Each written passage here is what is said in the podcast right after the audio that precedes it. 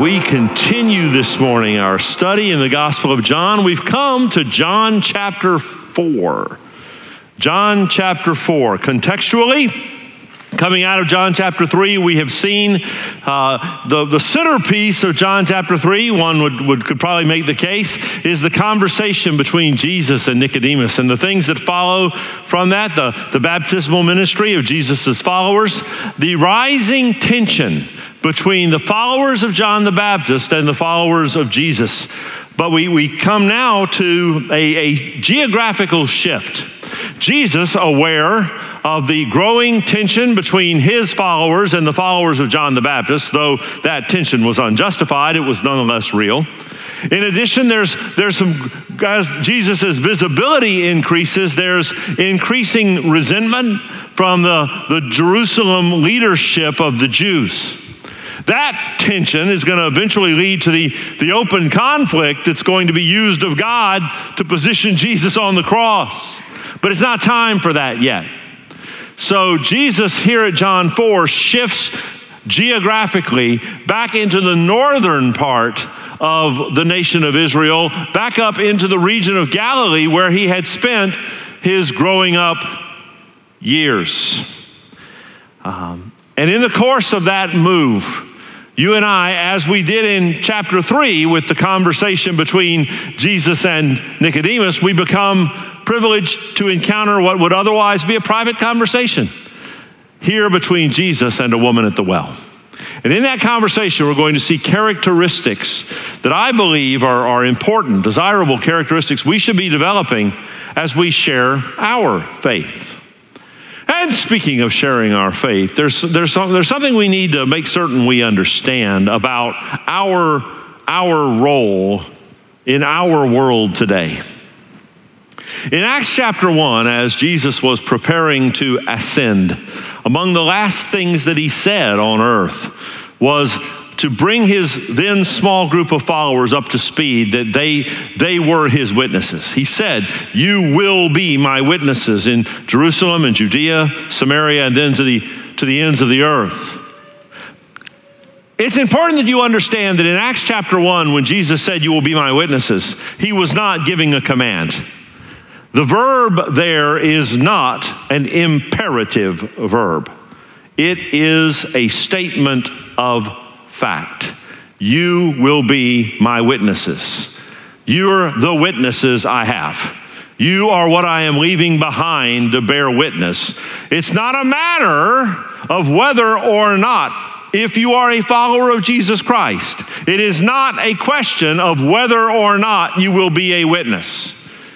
The question is whether or not you will be an effective witness. If I saw a traffic accident that you were involved in and it was clearly not your fault, and you're, you're banged up pretty bad in this traffic accident, it's not your fault, and you see that I saw it, maybe it happened right in front of me. And the day comes, and uh, it's the case goes to court, and you're you're trying to get some appropriate damages for the harm that was done you. And I I get sworn in as a witness, and I say I don't know what I saw. I don't know. Or oh, I don't care enough to show up. Or I don't care enough to have thought clearly. Or I don't care enough to relay what I am supposed to understand.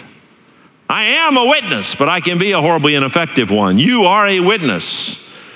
You can't be a non witness, but you can be an apathetic witness, an absent witness, an incoherent witness a confusing witness, you're a witness. Your, your challenge is shall I be an effective witness? 2 Corinthians 5 also assigns to you the role of an ambassador. That is, you live in a place that is not your ultimate home, and you convey in that setting truth from your ultimate home. You respond to your king to deliver his message to the place where he has you stationed. That's at its most fundamental what an ambassador does. And you've not been asked to be one, you've been told you are one. And the issue is shall you do it well or not? This conversation Jesus has with this woman gives us some, some uh, perspective and some pointers on some things that are important as we share the gospel. So, Roman numeral one, I'm going to read the passage as I go. Roman numeral one, if I'm going to share the gospel effectively, I must commit. I must commit. I've got to realize this assignment does not belong to everybody else. This assignment belongs to me. Let me read the first six verses. Now, when Jesus learned that the Pharisees had heard that Jesus was making and baptizing more disciples than John, although Jesus himself did not baptize, but only his disciples, he left Judea and departed again for Galilee. And he had to pass through Samaria. So he came to a town of Samaria called Sychar near the field that Jacob had given to his son Joseph. Jacob's well was there, so Jesus, wearied as he was from his journey, was sitting beside the well, and it was about the sixth hour. That's probably six hours from sunrise, about noon. So the hot part of the day.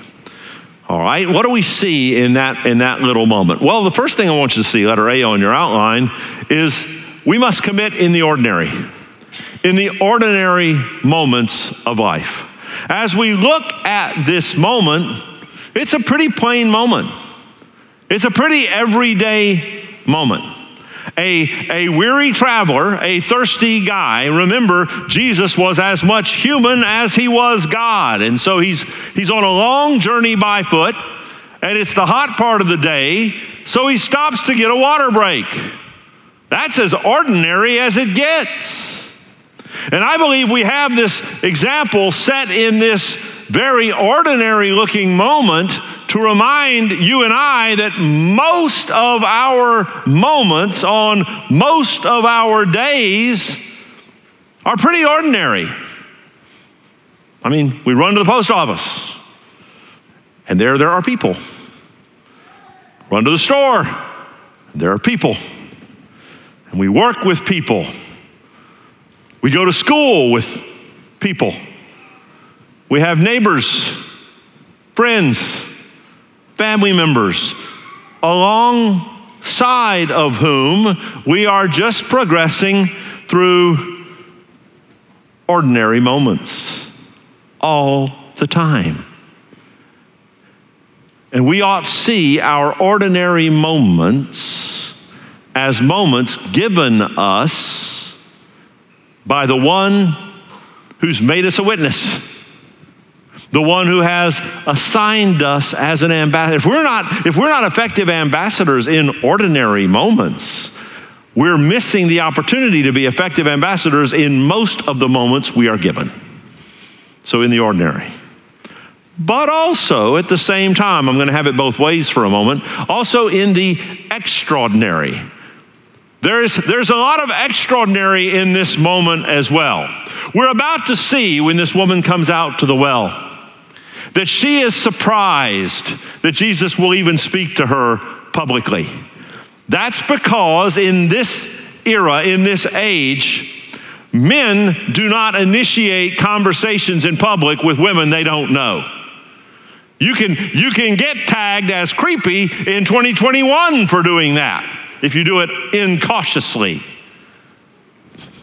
And in the first century AD, it wasn't done. So he's, he's crossing a gender barrier. That's a little extraordinary. Plus, she is Samaritan. There was a deep racist divide between the Jewish people and the Samaritan people. It's got historical roots, but by the time we get to the first century, it's there and it's ugly. And there was an ugly racism between those two people groups.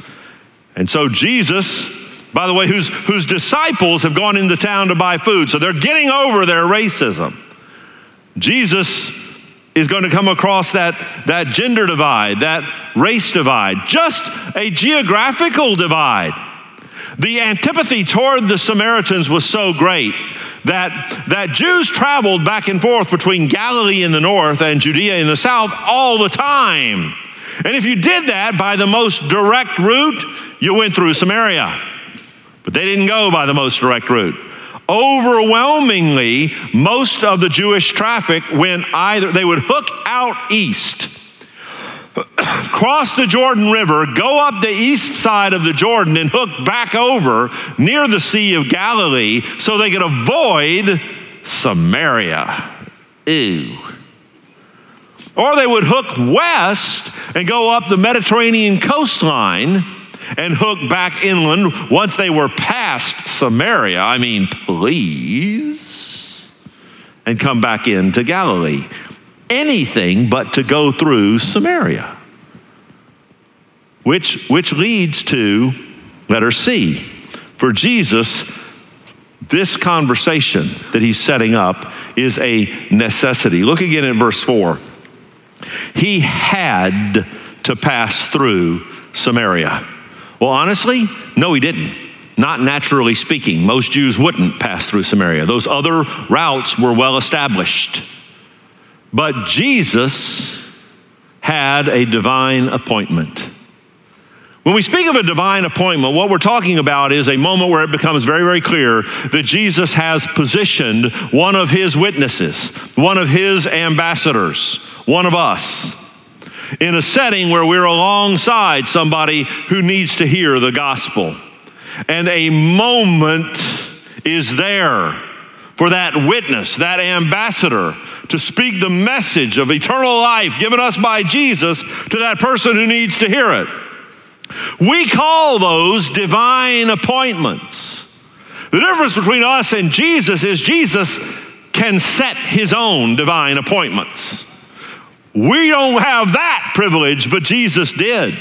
Jesus had to go to Samaria because he knew that by the well in Sychar at noon on this day, this woman would come out.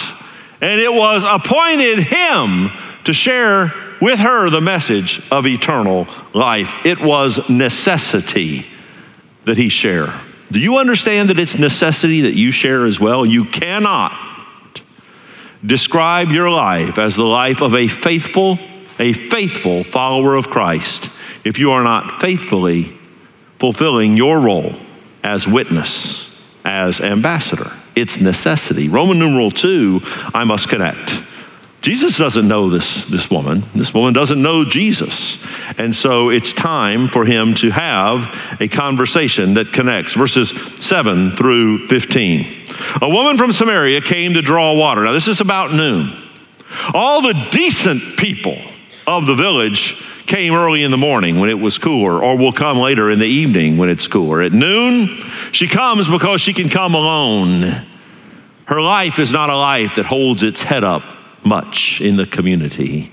We'll see that in a moment. A woman from Samaria came to draw water, and Jesus said to her, Give me a drink. For his disciples had gone away into the city to buy food. And the Samaritan woman said to him, How is it that you, a Jew, ask for a drink from me, a woman of Samaria? For Jews have no dealings with Samaritans. And Jesus answered her, if you knew the gift of God and who it is that is saying to you, Give me a drink, you would have asked him, and he would have given you living water.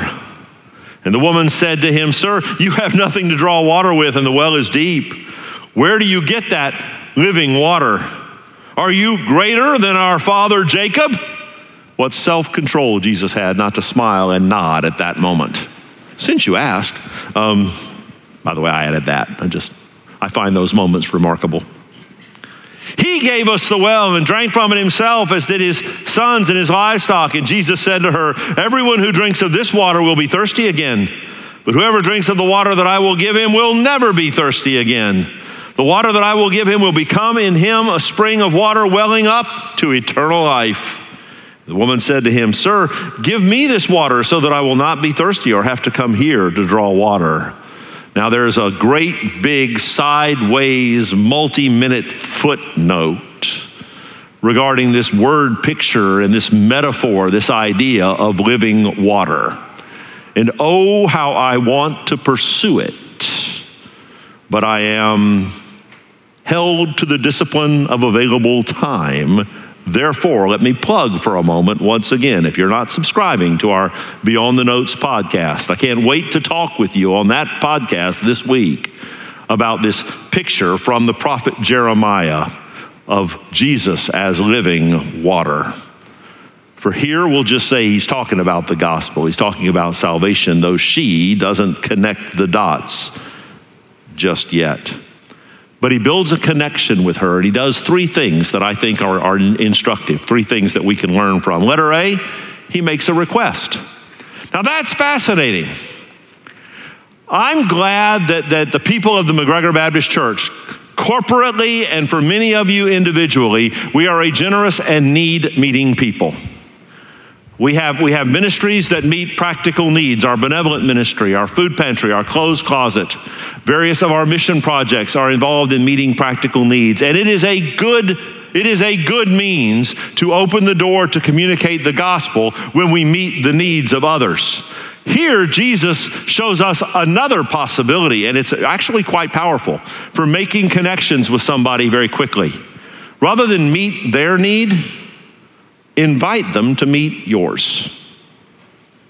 Show the, the, the humility and the transparency and the vulnerability of saying, hey, can, can, can, you, can you help me with this? Here's an experiment, folks. Next time your car is dead on your driveway and you can't crank it, if you've got a neighbor you've never met, go tap on that neighbor's door and say, Man, have you got some jumper cables in a few minutes? Can you come, come help me? I promise you, if he's able to do it and he does that, from that moment on, that neighbor will probably greet you by name because of the connection made when you ask somebody else to help you with something you needed help with. There's something, again, humble and vulnerable about saying, I've got a need. Can you give me a hand for a moment? It's fascinating. You know that that's what Jesus is doing, and he's doing it intentionally. Let me give you a little bit of a pop quiz. As Jesus sits beside that well, truly thirsty because he was fully human, as Jesus sits beside that well, is her help his only option to come up with some water? No, are you kidding? He's got the options of omnipotence and the creativity of omniscience. Let's have a quick thunderstorm. I don't know, let's just hold up an empty bowl and say, let there be water. He's done stuff like that before. He's got every, this is not about him needing help. This is about him demonstrating accessibility. So one method, make a request. Hey neighbor, can you can you give me a hand with this? That might lead to an open door of conversation. Second, not only did he request, he also respected. He has the conversation with her, and the conversation includes him not merely talking, but also listening. Listening. He demonstrates to her that he respects her, that he values her. She probably hasn't received a lot of that in a while, and certainly didn't expect to receive it from a Jewish stranger. She, she makes statements like, Hey, you ever heard of Jacob? not realizing she's talking to the very living God. But he doesn't give her back patronizing, he doesn't give her back condescension. He knows everything she's going to say before she says it. If Gail has it right, and I'm sure she does, one of, one of the, the characteristics of mine that annoys her most, and there aren't many,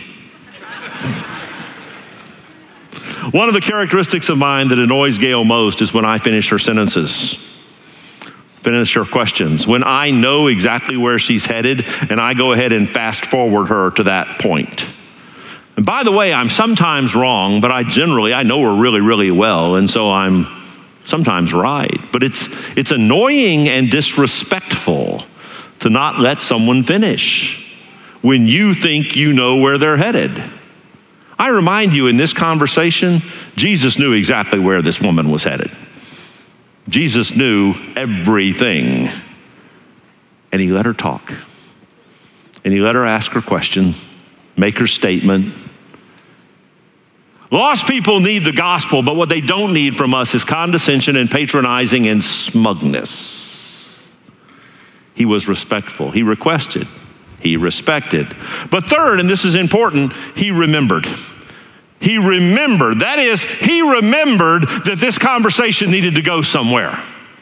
He remembered because he, he refers to uh, the, the, the, living water. He keeps bringing the gospel into the conversation. The, the, the conversation, Jesus did not wake up this morning or the morning of this chapter to, to form the Samaritan Friendship Committee. She needs to hear about Jesus. And so he remembered the intentionality of keeping it about communicating the gospel.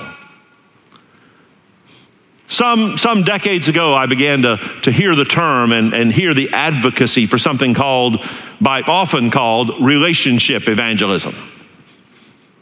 Relationship evangelism seems to have as one of its central truths that before you can share the gospel with somebody, you have to build a deep and authentic, resolved, close friendship. That I've got to build a real deep relationship with somebody before I can share the gospel. And I've heard that said. okay, hang, hang on to that thought for a second. Who are the hardest people in the world to witness to? Family and very close friends. So let's think that through for a minute. Before I can tell you about Jesus, I have to make it as difficult as possible by building a close and connected friendship. Evangelist Ray Comfort says it like this Make it easy for yourself, witness to strangers. It's easier. But you do have to build some rapport. And notice how quickly this conversation, if you clocked it, assuming the transcript we have is accurate, they've been talking maybe three or four minutes. And already, because he led with a polite request and because he's demonstrated, by the way, there's nothing wrong with building great relationships. Just don't, don't let somebody die and go to hell halfway through your friendship building because you forgot the point. Jesus didn't forget the point. All right? So he committed, he connected. But then, Roman numeral three, you got to get to it. You got to confront. And there's no other real, real word for it. I've got to be willing to confront lost people with the reality of their lostness. Three things Jesus confronts here. First, he confronts her sin, verses 16 through 18, letter A on your outline. Jesus said to her, Go call your husband and come here. The woman answered, I have no husband. And Jesus said, You are right in saying, I have no husband. For you have had five husbands, and the one whom you now have is not your husband. What you've said is true. He calls out her sin of adultery, he confronts her sin. Now, you and I have a couple of things different than what Jesus had. First, we don't know everything he did. So he's able to be very, very specific right on the point of her sin.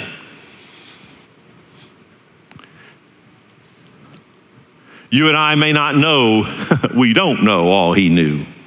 Also, you and I have to, have to live in a world where increasingly, when we speak to people about their sin, they either don't know what we mean or they've got the categories all scrambled up.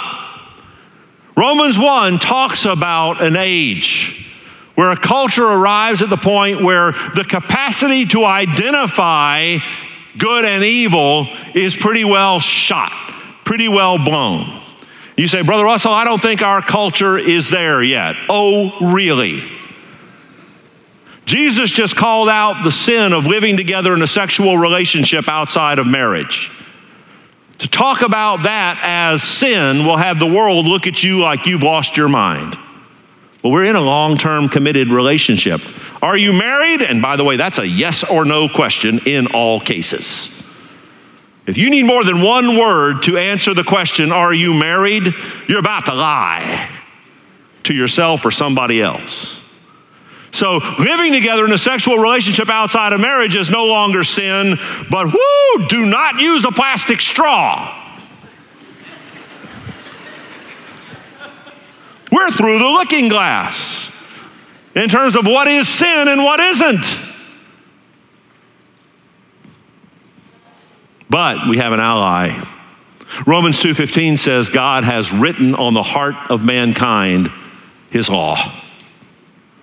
And that person who is sinning against a holy God, when God the Holy Spirit lights that up for them with the power of His Word, conviction will come.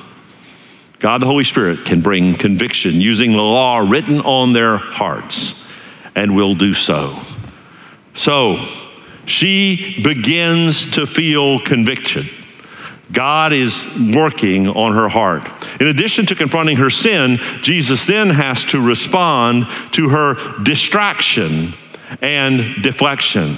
I've had this happen to me in a couple of witnessing encounters.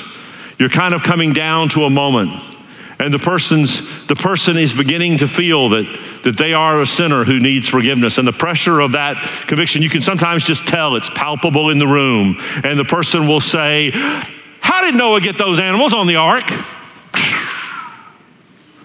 Just come at you sideways with the weirdest question. Look at what happens here. The man you're living with now is, is not your husband. And the woman said to him, Sir, I perceive you're a prophet. Our fathers worshiped on this mountain. Can we talk about the geography of Mount Gerizim for a moment? Because see, talking about my sexual sin is kind of uncomfortable.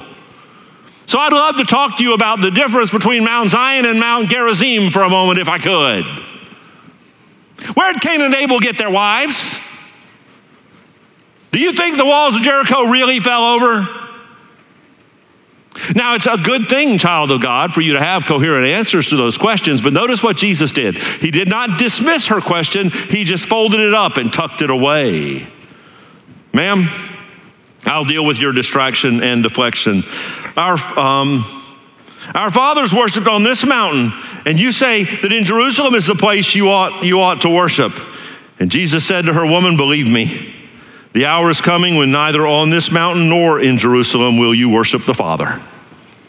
The geography thing is just not going to matter as much as you think it does.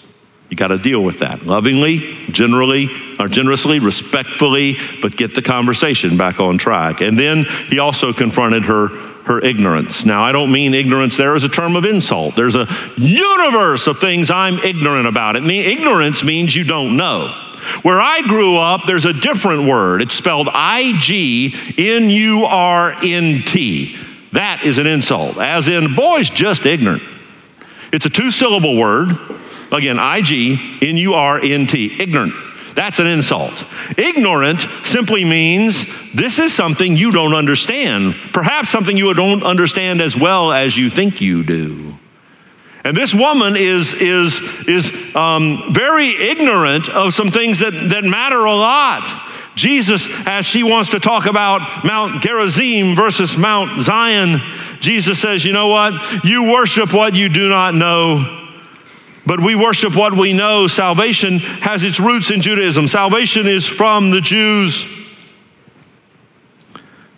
Ma'am, what do you think you know about a God you may have manufactured that makes you comfortable? There's a God who is, and he's not the God of the Samaritans in their illegitimate temple on Mount Gerizim, but the God who has sent a Savior through the Jewish people, but a Savior for the world. So, letter four, our Roman numeral four, I must, I must confirm. There's some important truths that have to be confirmed. First, I must confirm the message of salvation. The hour is coming and is now here. Verse 23. When the true worshipers will worship the Father in spirit and truth. For the Father is seeking such people to worship Him. That spirit and truth there speaks of understanding the gospel truthfully, but not stopping there. Spirit there is not the Holy Spirit, spirit there is the human spirit. that I must submit my spirit to his lordship, to his leadership. It's not enough to merely assent to the truth, it is spirit and truth. I have to come to him submitted, repenting, turning to Jesus. The, the work of the Father is to seek such people. God is spirit, and those who worship him must worship in spirit and truth. And the woman said to him, I know that Messiah is coming, the one who's called Christ. And when he comes, he'll tell us all things. And Jesus, in another of those I am declarations that are found throughout the Gospel of John, Jesus says, I who speak to you am he. In the original language, it says, speaking, I am. You and I don't get to make that statement, but we can say, He's right here. His name is Jesus, and He's right here. And He is the means by His death on the cross, by His substitutionary sacrifice for sinners, that we can be made right with God. We who have no right to claim right standing before God can have it as a gift if we will turn from our sin and trust Jesus by faith. If you're here this morning and you've not done that, I was so blessed after the 8 o'clock service this morning to sit with a, a man who's now a brother uh, right down front. He just said, I've, I've heard it, I've heard it, I've heard it.